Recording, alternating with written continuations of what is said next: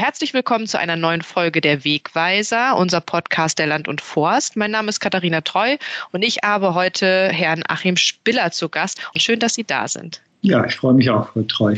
Sie sind, wenn man auf der Seite der Uni Göttingen schaut, in vielen aktuellen gesellschaftlichen kritischen Themen unterwegs, forschen da, sind in verschiedenen Kommissionen und Arbeitsgruppen unterwegs. Und bevor wir jetzt so richtig inhaltlich einsteigen, eher die Frage an Sie als Mensch, behält man den Überblick bei den ganzen Themen, die man bearbeitet und wie viel Arbeitstier steckt in Ihnen? Weil Sie betreuen ja auch noch Ihre Mitarbeiter, Doktoranden, Studierenden. Vielleicht können Sie auch kurz was zu Ihrem Arbeitsalltag erzählen. Wie muss man sich das vorstellen? Ja, tatsächlich funktioniert das natürlich auch nur, wenn wir hier als Team gut zusammenarbeiten. Wir versuchen ja in unseren Forschungsarbeiten aktuelle gesellschaftlich relevante Themen der Land- und der Ernährungswirtschaft aufzugreifen. Zum Beispiel haben wir uns lange äh, Jahre jetzt schon mit dem Thema Tierwohl und was heißt das eigentlich für die Landwirtschaft beschäftigt. Wie muss sich die Landwirtschaft ändern? Und dann die Doktorandinnen und Doktoranden, die da mit dran arbeiten, die machen natürlich dann auch viel der praktischen Arbeit und wir versuchen dann in unseren Arbeiten eben gesellschaftlich relevante Themen aufzugreifen und daraus dann auch spannende Arbeiten, die auch Praxisrelevanz haben, dann zu machen und die dann wiederum auch in die Politikberatung einfließen zu lassen. Mhm. Und wie lange sieht so ein Arbeitstag bei Ihnen aus? Naja, jetzt in Corona-Zeiten noch flexibler als ja. sonst. Äh, das ist, gehört aber so ein bisschen zum Unijob dazu. Aber das kennen die Landwirtinnen natürlich auch alle, dass man irgendwie keinen so normalen Feierabend hat, sondern in dem Job hier kann ich ja immer und überall arbeiten, ob es im ja. Zug, wenn ich irgendwo hinfahre, am Wochenende natürlich auch. Man ist sehr flexibel, es macht aber auch so viel Spaß, dass es natürlich jetzt mehr als, als 40 Stunden ist, auch klar. Ja, ja.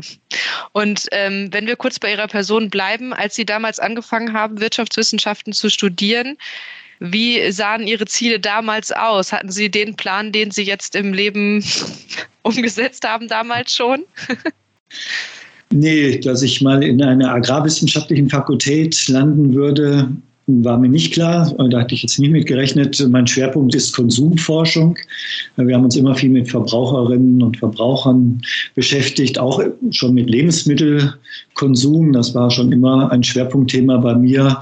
Und das hat mich dann am Schluss auch an eine agrarwissenschaftliche Fakultät gebracht. Mhm. Und wir haben uns auch damals schon viel mit dem Lebensmitteleinzelhandel zum Beispiel beschäftigt und dessen Strategien. Und das war so der Zugang. Und dann habe ich mich immer mehr in die Kette zurückgearbeitet, um mhm. langsam mehr von der Landwirtschaft zu verstehen. Und jetzt sind Sie seit über 20 Jahren ja in Göttingen. Erinnern Sie sich noch daran, wie so Ihre erste Berührung mit den Landwirten der Landwirtschaft waren dann vor Ort oder auch dann die ersten Besuche auf den Höfen?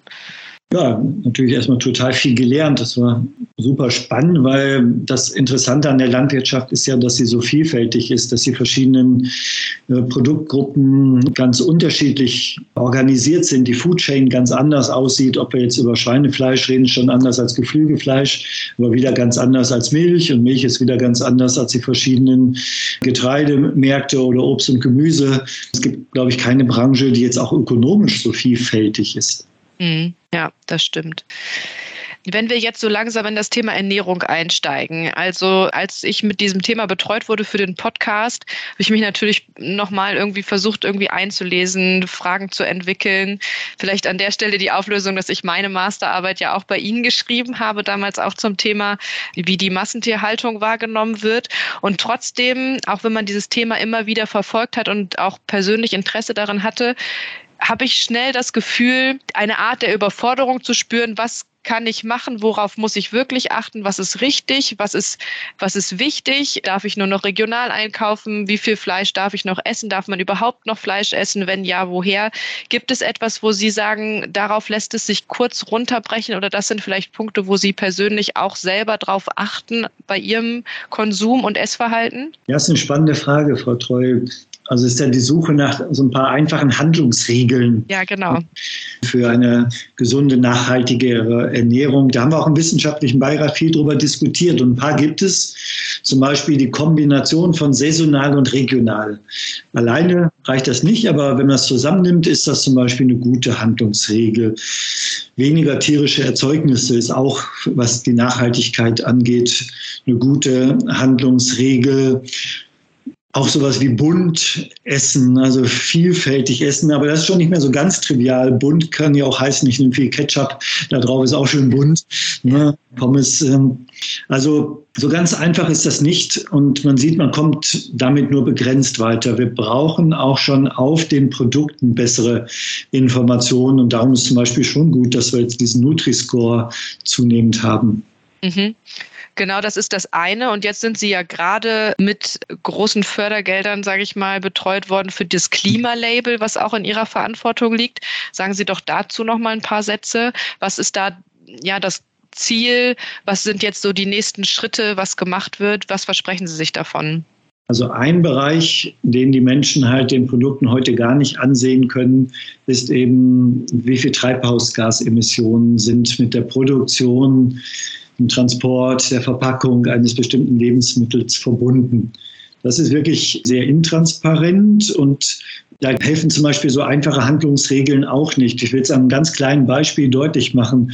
Tomaten sind, wenn sie aus dem Freiland oder aus einem unbeheizten Gewächshaus hier aus der Region kommen, sehr klimafreundlich. Wenn sie aber aus einem beheizten, fossil beheizten Gewächshaus kommen, dann haben sie einen ziemlichen Klimarucksack, den sie mitschleppen. Aber woran soll ich das erkennen können? Also aus der Jahreszeit kann ich vielleicht noch schließen, wenn es aus Deutschland oder Holland kommt, ob es ein Gewächshaus ist und beheizt, aber ob das jetzt fossil beheizt wurde oder regenerativ meinetwegen aus Abwärme oder so beheizt wurde, was ja auch, was ja auch gibt in der Landwirtschaft. Ne?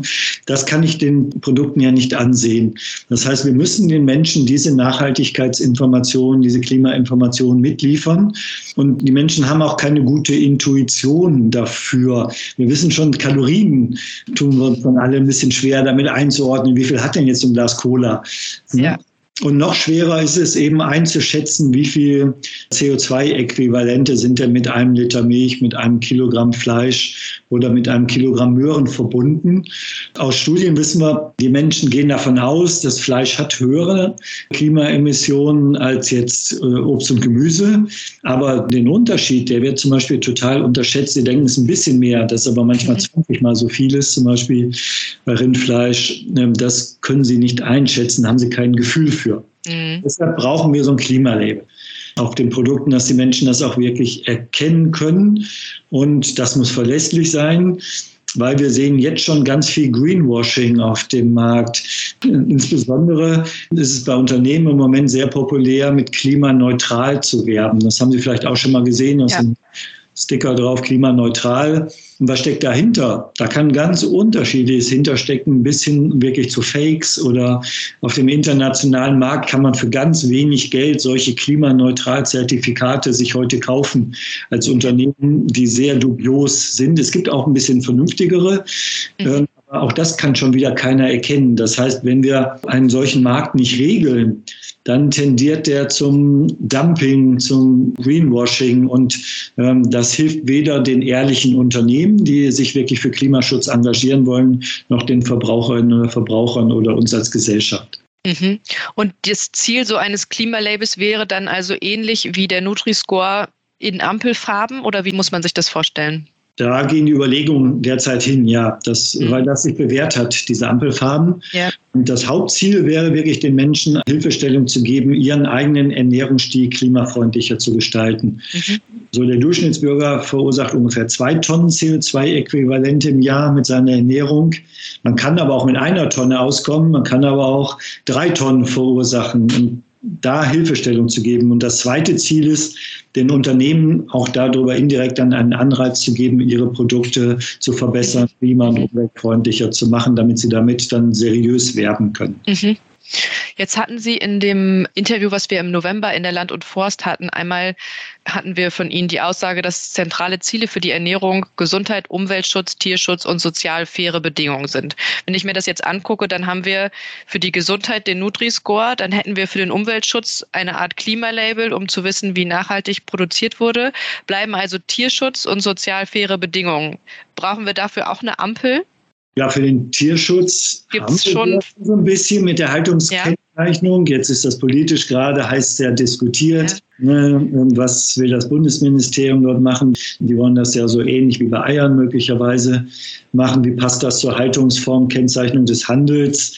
Ähm, da müssen wir, glaube ich, alle jetzt ein bisschen abwarten, was aus diesen Debatten rauskommt. Aber es wäre schön, tatsächlich, wenn da am Schluss auch so eine verlässliche, farblich kodierte, übersichtliche Kennzeichnung, die auch die gesamte Tierhaltung mit umfasst. Also ein großer Wunsch an die Politik wäre zum Beispiel, dass das nicht nur die Mast ist, die damit abgebildet wird, ja. sondern dass das auch zum Beispiel bei den Schweinen dann die Saunenhaltung, die Ferkelaufzucht ist. Wir brauchen die ganze Kette. Das ist eigentlich State of the Art heute für so ein Tierschutzkennzeichen. Mhm. Da ist ja so eine offene Frage gerade noch bei dem, was das Bundesministerium dort angekündigt hat. Aber im Prinzip bestehen da ja Chancen, dass wir das beim Tierschutz kriegen, weil sozial sind wir noch ein bisschen weit davon entfernt. Da ist auch wissenschaftlich weniger dran gearbeitet worden. Da gibt es jetzt Fairtrade für internationale Produkte. Für Deutschland gibt es ganz wenig Verlässliches da bisher. Da müssen wir also noch klären, ob es dafür auch sowas, ein solches Zeichen geben kann oder ob wir die, gerade die sozialen Bedingungen da Arbeitnehmerschutz und sowas, da ist ja auch vieles gesetzlich zu regeln. Ne? Mhm. Und da haben sich jetzt ja auch ein paar Sachen verbessert mit dem Mindestlohn zum Beispiel. Und wo wollen wir da vielleicht noch mit dem Label ansetzen oder was sollte der Gesetzgeber dann eigentlich klären? Nehmen Sie auch international zum Beispiel dieses Thema Kinderarbeit.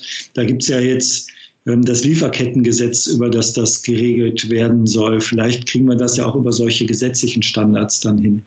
Mm, ja, aber die Verantwortung bleibt schlussendlich beim Verbraucher, beim Konsumenten im Lebensmittelgeschäft, Lebensmitteleinzelhandel, sich die verschiedenen Produkte anzugucken und abzuwägen. Es werden ja Produkte möglicherweise sein, die von diesen vier Punkten, die wir jetzt besprochen haben, zwei gut haben und vielleicht liegen zwei nebeneinander und jeder hat auf, von zwei nur jeweils zwei Punkte gut oder manche haben vielleicht drei oder vier Punkte gut. Das heißt, letztendlich bleiben wir immer dabei, die Verantwortung bleibt beim Verbraucher und beim Konsumenten, was er einkauft. Nee, würde ich Ihnen widersprechen wollen. Okay. Weil ähm, natürlich hat der Verbraucher eine Teilverantwortung auch für die Umsetzung der Nachhaltigkeit. Aber ein zentrales Learning zum Beispiel aus der Tierschutzdiskussion war ja, die Verbraucherinnen und Verbraucher können durch ihr individuelles Kaufverhalten diese Umorientierung zu einer deutlich tierfreundlicheren Landwirtschaft nicht hinbekommen. Das geht nicht nur über die Ladentheke, das nennen wir ja wissenschaftlich heute so den Consumer-Citizen Gap, die Bürger-Verbraucher-Lücke. Mhm. Menschen wollen sich ja bewegen, wollen was machen und ein Teil setzt das ja auch um. Aber diese großen Veränderungen gesellschaftlich, wie wir sie jetzt in der Nachhaltigkeit benötigen, zu mehr Klima- und Umwelt- und Biodiversitätsschutz, die werden nicht alleine über die Verbraucherverantwortung laufen können. Also niemand von uns würde ja auch denken, dass die Energiewende alleine durch den Wechsel des Stromanbieters funktioniert. Ja. Oder die Mobilitätswende alleine darüber, dass wir uns ein E-Auto kaufen. Da müssen die Strukturen sich ändern, die politischen Anreize sich ändern. Und das war der zentrale Ansatzpunkt in der Borchert-Kommission zu sagen, deshalb brauchen wir verlässliche Zahlungen für die Landwirtschaft neben dem Label. Mhm. Und kriegen wir das? Schaffen wir das? Naja, wir sehen gerade, dass die Vorschläge der Borchert-Kommission dieses Kompetenznetzwerkes Nutztierhaltung, dass die zwar auf große politische Zustimmung gestoßen sind, es gab einen einstimmigen Bundesratsbeschluss in diese Richtung, aber das ist mit viel Geld verbunden. Wir haben ja ausgerechnet dann, das sind so drei bis vier Milliarden Euro pro Jahr, die in die Landwirtschaft verlässlich fließen müssen. Und das Geld ist natürlich noch nicht zusammen. Das hat die alte Bundesregierung noch nicht geschafft. Die neue Bundesregierung hat jetzt gesagt, bis 2026 eine Milliarde haben wir schon mal so an Investitionsfördermaßnahmen. Aber ob es gelingen wird, diese dauerhaft verlässlichen Mehrkosten, die variablen Kosten in der Landwirtschaft abzudecken, ähm, um eben um nicht nur aufs Label sich zu verlassen, ne, sondern mhm. Wir sagen, wir brauchen diese politische Unterstützung und im Laufe der Zeit können die Verbraucherinnen und Verbraucher dann mit ihrem Einkaufsverhalten immer mehr übernehmen, dieser Kosten. Mhm. Dann kann man das politische Unterstützung dann vielleicht auch wieder runterfahren. Aber wir kriegen diesen Schwenk nicht alleine hin übers Verbraucherverhalten. Mhm. Und haben Sie eine persönliche Tendenz? Ich meine, jetzt sitzen Sie ja nah dran in der Borchert-Kommission. Also haben Sie irgendwie eine Vorstellung davon, wie lange es dauert, bis wir das Geld zusammen haben? Oder wird das ein steiniger Weg? Oder werden wir uns doch irgendwann von dem Fleischkonsum ganz verabschieden, weil wir es eben nicht hinkriegen, die Stelle gerecht zu machen und landen dann doch eher da, was äh, Ihr Kollege in Fechter untersucht mit ähm, im Labor hergestelltem Fleisch? Ja, das ist eine spannende Frage. Also vom Großen und Ganzen ja, gibt es, umso weniger uns beim Tierwohl gelingt gesellschaftlich, umso größer wird wahrscheinlich der Anteil der Vegetarier und Veganer. Weil aus den wissenschaftlichen Studien wissen wir, dass Tierwohl neben Gesundheitsbedenken und neben auch so emotionalen Dingen, dass man Fleisch nicht mag, nicht anfassen mag oder sowas, auch das gibt es heute. Ne? Aber die beiden großen Treiber sind Tierwohl und Gesundheit die die Menschen dazu bringen, weniger oder gar kein Fleisch zu essen. Und wenn wir es also schaffen, das Tierwohl zu verbessern, dann wird wahrscheinlich der Fleischkonsum etwas höher liegen. Er wird zurückgehen. Er sollte ja auch zurückgehen unter ja. Klimaschutzgesichtspunkten. Und deshalb brauchen wir eine Unterstützung für die Landwirtschaft auf diesem Weg, weniger, aber besseres und damit natürlich auch teures Fleisch am Schluss zu verzehren. Das ist eine riesen Herausforderung. Und wenn, wenn uns das nicht gelingt, das auch politisch mit zu unterstützen, dann gibt es sozusagen den kalten Absturz für die Landwirtschaft, was wir jetzt so in der Schweinehaltung ja die letzten Monate durchaus ein Stückchen gesehen haben. Dann werden viele Betriebe aufhören, dann wird erstmal im Generationenwechsel die Betriebe nicht weitermachen, aber dann vielleicht auch noch aus laufenden Betrieben die Betriebe die Tierhaltung aufgeben und in andere Geschäftsfelder, vielleicht in Agrophotovoltaik oder ähnliches investieren. Ja, gut. Also genau, dann äh, widmen wir uns vielleicht einmal den Obst- und Gemüseanbau. Das ist ja etwas, was definitiv bestehen bleibt bzw. ausgebaut werden muss. Auch da sind Forschungen in Richtung, was kann man in der Stadt, Vertical Farming und all diese Dinge. Wie stehen Sie dem gegenüber? Was ist für Sie das, was am vielversprechendsten klingt? Ja, wir sind vom Ernährungsverhalten in Deutschland ja so gerade beim Gemüsekonsum europaweit ziemlich weit hinten dran. Die deutschen Männer sind so mit die stärksten Gemüsemuffel in ja. Europa. Also wir sollten ja fünf Einheiten am Tag Obst und Gemüse, davon sollten drei Gemüse sein und zwei Obst. Und wir liegen so um eine Einheit Gemüse, die Männer darunter am Tag. Okay, ja. Ne, da ist noch unter gesundheitlichen Gesichtspunkten, aber auch unter Klimaschutzgesichtspunkten erheblicher Ausbaubedarf. Woran liegt das, dass wir so wenig konsumieren? Ja, unsere Küche in Deutschland hat Gemüse immer so als Beilage. Ja. Ne? In der Gastronomie, auch in der Sternegastronomie, ne, so ein bisschen hingewürfeltes Gemüse vielleicht noch daneben, das Fleisch steht im Mittelpunkt und ansonsten dann vielleicht noch die Stärkebeilagen, also die Pommes oder die Kartoffeln. Ja. Das Gemüse spielte auch in der Gastronomie in Deutschland immer eine Randrolle. Wir haben auch im Kochverhalten vielleicht zu wenig äh, da Traditionen entwickelt, dass man alles Schönes aus Gemüse machen kann. Und äh, das wäre natürlich wichtig, dass wir da auch lernen, dazu lernen. Ist auch spannend. Eigentlich kann man aus Gemüse ja super viel gute Sachen machen und für die Landwirtschaft auch eine echte Chance. Wenn man jetzt nochmal auf äh, das Thema Klimaschutz schaut, besonders klimafreundlich ist natürlich das Feldgemüse, was ich also wirklich in großen Mengen vom Feld runterholen kann. Heute ja auch maschinell, nehmen Sie so Möhren zum Beispiel. Ne? Das ist natürlich super, weil der Klima-Impact pro Kilogramm Möhren, das ist irgendwie 0,2 CO2-äquivalente Kilogramm. Ne? Also total klimafreundlich, ähm, gesund, relativ preiswert. Ja, ja. Ne? Also da sind ähm, müssen wir natürlich daran arbeiten, dass wir das schaffen.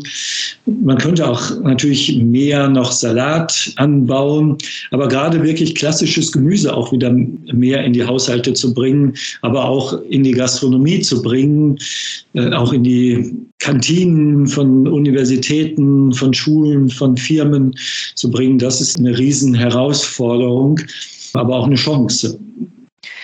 Haben Sie in Ihren Forschungen Erfahrungen oder Erkenntnisse dazu, ich sag mal, die jüngeren Leute, die, die sowieso jetzt schon mehr sich vegetarisch und vegan ernähren, die beschäftigen sich mit dem Thema, wissen das. Ich glaube, dann gibt es irgendwie eine Generation, die sich diesem Thema annimmt und versucht und probiert, aber trotzdem nicht ganz vom Fleisch wegrückt, weil sie sagt, auch eigentlich mag es schon auch ganz gerne.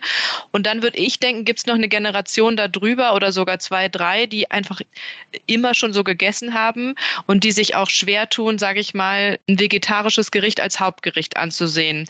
Gibt es Erfahrungen, Untersuchungen dazu, A, ob ich recht habe, beziehungsweise wie man diese Menschengruppen, sage ich mal, davon überzeugen kann, das aber doch zu tun, sich dem anzunähern und da offener zu werden? Ja, also gerade für ältere Konsumentinnen und Konsumenten, da haben wir ja auch schon sehr unterschiedliche Gruppen. Da, damals so bei der Babyboomer-Generation der 1960er Jahre, damals war Ernährung ja nicht besonders angesagt, als die aufgewachsen sind, ist auch meine Generation. Ne? Ähm, da war es noch ziemlich angesagt, also Convenience-Gerichte zu kochen. Die Miracoli-Nudeln, erinnere ich mich noch aus meiner Kindheit dran, waren ziemlich angesagt. Also wenig wenig Arbeit, viele Fertiggerichte wurden genutzt. Und es war ja auch so ein bisschen Beginn der Emanzipationsbewegung. Es war auch bei, bei Frauen dann weniger angesagt. Man wollte auch beruflich erfolgreich sein und für Männer dann noch weniger. Und unter den Folgen leiden wir ja bis heute so ein Stückchen und ein Teil der Gesellschaft, der Generation hat sich da weiterentwickelt und andere haben das auch nie richtig gelernt. Und so ein bisschen sehen wir das allerdings auch bei den jüngeren Generationen. Es polarisiert ziemlich, was so Spaß an Kochen und Genießen angeht. Okay. Insgesamt sind wir eine zeitknappe Gesellschaft. Also aus den großen Zeitbudgetstudien können wir sehen, in der Woche wird weniger gekocht. Am Wochenende gehen die Zeiten ein bisschen hoch liegt daran, dass manche doch Spaß eben haben am Kochen. Die können sich das am Wochenende mehr erlauben. Die haben dann einfach mehr Zeit, dann wird mehr gekocht. Also wir brauchen eine gute Verbindung, gerade für unter die Woche brauchen wir schon auch Convenience. Mhm. Sonst wird das nicht klappen. Wir brauchen auch eine bessere Gemeinschaftsverpflegung. Es ist unrealistisch, davon auszugehen, dass wir alle in der Woche uns an den Werktagen zwei Stunden Zeit nehmen könnten für den Haushalt. Sondern was wir gesehen haben aus den Studien ist eben, in der Woche geht es zurück, insbesondere bei den Frauen. Bei den Männern hat es um ein, zwei Minuten zugenommen. Ganz ja als, äh, aber wir sind noch weit von einer partnerschaftlichen Zeiteinteilung entfernt. Ja, also vielleicht gelingt es dann darüber auch mal jetzt äh, die Menschen ein bisschen heranzuführen an die Vielfältigkeit auch einer stärker pflanzlich orientierten Küche mit mehr Gemüse. Zum Beispiel die asiatische Küche ist ja ziemlich angesagt eigentlich. Und da gibt es ja ganz viel schöne vegetarische oder fleischarme Gerichte, die dann eben wegkommen von diesem ne, Fleisch so im Mittelpunkt der, ja. des Tellers stehenden Küche, die wir sonst in ja. Deutschland so traditionell haben. Was mir von damals noch total im Kopf ist, dass die Konsumenten und Verbraucher auf der einen Seite in Befragungen absolut bereit sind, mehr zu zahlen. Also zum Thema, was ist mir Ernährung und Lebensmittel, was sind sie mir wert? Also da haben sie alle oder viele prozentual gesagt, ja, wir wollen dafür mehr bezahlen. Es ist uns das wert, wenn wir wissen, dass das Tier gut gelebt hat diese ganzen Punkte. Aber im nächsten Punkt der Frage, wo gehen Sie einkaufen, waren alle Discounternamen ganz weit vorne. Also diese Brücke des Verbrauchers, ich bezahle mehr für mein Lebensmittel, weil es vernünftig, nachhaltig produziert wurde und das habe ich beantwortet und fahre danach aber doch in den Discounter und kaufe das, was samstags im Prospekt ganz billig beworben worden ist, dass sie diese Brücke nicht hinkriegen. Hat sich das in den letzten Jahren verbessert oder ist es nach wie vor ein Problem? Es ist etwas besser geworden. Ähm, wir sehen das ja daran, ähm, dass die Supermärkte Marktanteile gewonnen haben. Also Edeka und Rewe haben ja Marktanteile gewonnen und Edeka ist der größte deutsche Lebensmittelhändler, nicht Aldi, nicht Lidl. Ne? Okay. Ähm, mhm. Und das heißt, es gibt schon auch in Deutschland die Gruppe der Verbraucherinnen und Verbraucher, die fast gar nicht auf den Preis schaut, ähm, die gar nicht nach Sonderangeboten gucken, die diese Zettel sofort wegschmeißen, wenn sie im Haushalt landen. Aber natürlich gibt es auch die Schnäppchenkäufer. Es gibt sehr unterschiedliches Kaufverhalten. Und im Moment haben wir natürlich alle ein bisschen die Befürchtung in, bei den steigenden Lebensmittelpreisen, Ukraine-Krieg, dass dieses preisorientierte Kaufverhalten beim Teil der Menschen, ja bei einigen fast sogar zwangsläufig, weil sie ärmere Haushalte sind, dass die jetzt wieder mehr auf den Pfennig und den Cent gucken müssen und entsprechend, ähm, das haben wir immer in der Vergangenheit bei solchen abrupten Preisanstiegen gesehen, da gewinnen dann jetzt eher wieder die Handelsmarken, die Discounter für eine Weile. Mhm. Aber der lange Trend war jetzt eigentlich eher in die andere Richtung, aber sehr okay. langsam, ne? langsam. Ja. Ernährungsverhalten verändert sich nie schnell. Das ist immer, immer Prozesse von Jahren und Jahrzehnten. Mhm. Vielleicht auch noch mal ein kleiner Themensprung in Richtung Ernährung über Quallen, Algen, Insekten. Mhm. Auch das liest und hört man immer wieder, dass das irgendwie eine Alternative wäre, dass das ähm, dafür sorgt, dass wir alle ernährt werden auf der Welt. Was sagen Sie dazu? Da muss man zum einen erstmal gucken, ist das wirklich, nicht in allen Fällen ist das klimafreundlicher, ähm, ne, aber manche dann schon dieser ähm, ungewohnten Zutaten. Ja. Wir wissen aus Studien heraus, dass es da durchaus eine Abneigung erstmal vieler Menschen gibt, sowas probieren zu wollen. Ne? Also Quallen zum Beispiel, da wäre ich sehr skeptisch, dass das in absehbarer Zeit eine größere Rolle spielt. Auch Insekten, ähm, da ist die Abneigung so groß, das probiert man vielleicht mal einmal vom Grill oder so, ähm, so ähnlich wie man vielleicht Schnecken äh, mal irgendwann probiert hat oder sowas. Ne? Aber denen würde ich jetzt auf dem Markt keine große Chance einräumen. Ich denke, dass die größte kurzfristige Chance haben die pflanzlichen Ersatzprodukte, die auch ein ganzes Stückchen besser geworden sind. Da haben wir diese Abneigung nicht. Was unklar ist, ähm, sind eben die, ähm, das Kunstfleisch aus dem Labor. Das ist schon erheblich billiger geworden.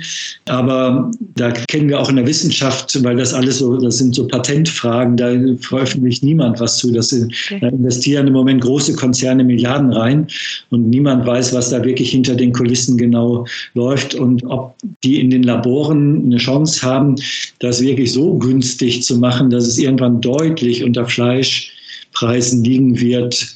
Dann zeigen die Studien, gibt es im Moment schon so ein Drittel der Bevölkerung, die sich das ernsthaft vorstellen könnten, aber dafür wird das erheblich preisgünstiger sein müssen. Und klimaneutral.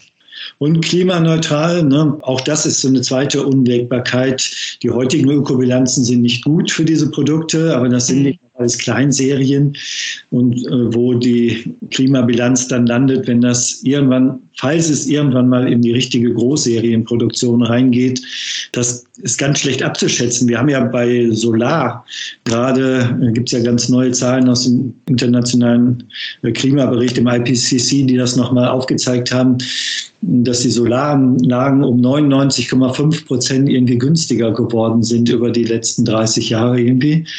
Also wie, wir nennen das in der Betriebswirtschaftslehre die Erfahrungskurve.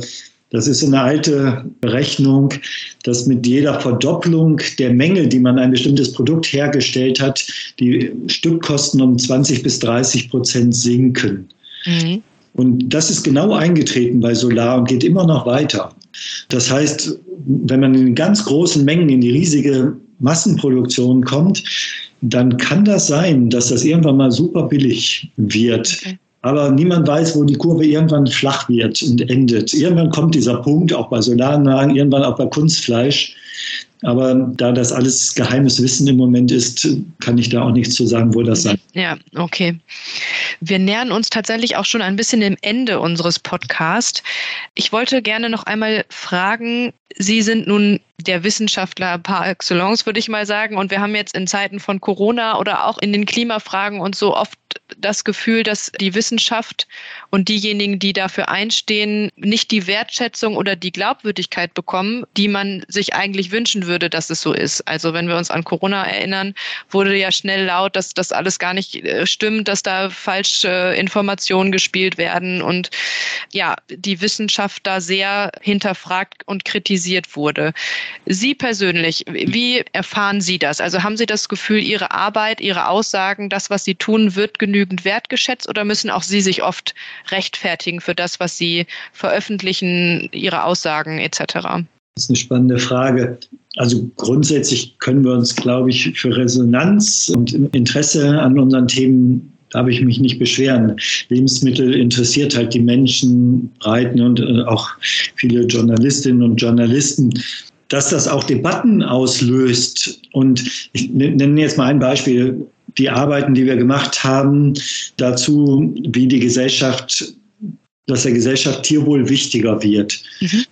Also was wir mit diesen Arbeiten aufzeigen können, ist eben, wie die Menschen heute auf Stelle gucken, wenn sie Bilder auf Stellen sehen, wie sie diese Stelle bewerten und ob sie die tierfreundlich oder nicht tierfreundlich finden und ob sie denken, ob die heutige Landwirtschaft aus ihrer Sicht tierfreundlich genug ist. Das können wir klar aufzeigen. Das gefällt natürlich nicht jedem. Die Ergebnisse, die dabei rausgekommen sind, die eben zeigen, dass wir so einen langfristigen gesellschaftlichen Trend haben, dass Tierwohl in der Gesellschaft wichtiger geworden ist. Welche Schlussfolgerung daraus man jetzt politisch zieht, wie man die Politik ändern will und wie die Landwirtschaft darauf jetzt reagieren soll und welche Stelle sie bauen soll, das sind natürlich ganz schwierige Fragen, wo wir auch immer nur kleine Teilbeiträge wissenschaftlich zu liefern können und wo am Schluss natürlich auch die Politik die Verantwortung übernehmen muss über bestimmte Wege. Wir können der wissenschaftlichen Beirat Empfehlungen zu aussprechen, aber das sind natürlich ganz schwierige, auch hoch umstrittene politische Prozesse, weil gerade landwirtschaftlich wird ja gesellschaftlich so polarisiert diskutiert. Das sehen Sie an den Demos in Berlin jedes Jahr wieder. Und in, ähm, da ist es natürlich für die Politik auch schwer, den richtigen Weg zu gehen und können da auch nur Teilbeiträge aus der Wissenschaft zu liefern. Das ist auch klar. Okay. Mhm. Ich fasse nochmal zusammen vorhin, wenn wir jetzt einen Tipp an alle unsere Zuhörer geben wollen. Man sollte saisonal und regional einkaufen, so habe ich Sie verstanden. Versuchen, die tierischen Erzeugnisse zu reduzieren und dann sich einfach informieren und bunt essen, haben wir gesagt, ist vielleicht schwierig, aber generell einfach eine Idee davon bekommen, wie sich eine ausgewogene Ernährung gestaltet. Vielleicht zu allerletzt auch das eine persönliche Frage, weil ich mich in der Vorbereitung für diesen Podcast habe ich mir an einiges an Büchern bestellt. Haben Sie einen Buchtipp, wo Sie sagen, wenn Sie dieses Buch lesen, dann sind Sie irgendwie up to date oder das hat mir gut gefallen, da sind differenzierte Ansichten dran. Ich dürfen auch zwei nennen, es ist wahrscheinlich eins schwierig. Ich weiß nicht, ob jemand Lust hat, in unserem wissenschaftlichen Beiratsgutachten äh, lesen. Da haben wir natürlich versucht, vieles zusammenzufassen, so den aktuellen Stand. Aber das Ding ist natürlich ganz schön dick geworden. Und Wie viele Seiten umfasst das? 800 Seiten. Aber man kann es im Internet sich runterladen und man kann auch selektiv lesen. Also nachhaltigere Ernährung, eine Politik für eine nachhaltigere Ernährung findet man im Internet. Und da haben wir wirklich auch versucht, so einen Überblick zu geben, wie denn eine nachhaltigere Ernährung insgesamt aussehen könnte. Auch was die einzelnen Menschen machen könnte, aber natürlich auch, wie die Politik sich ändern müsste. Dann lassen wir das mal so stehen zum Schluss. Wer mag, darf sich gerne mal querlesen durch die 800 Seiten. Vielen Dank, Herr Spiller, für Ihre Zeit und Ihre Antworten. Ja, es war sehr nett mit Ihnen. Ja, danke, hat mich auch gefreut.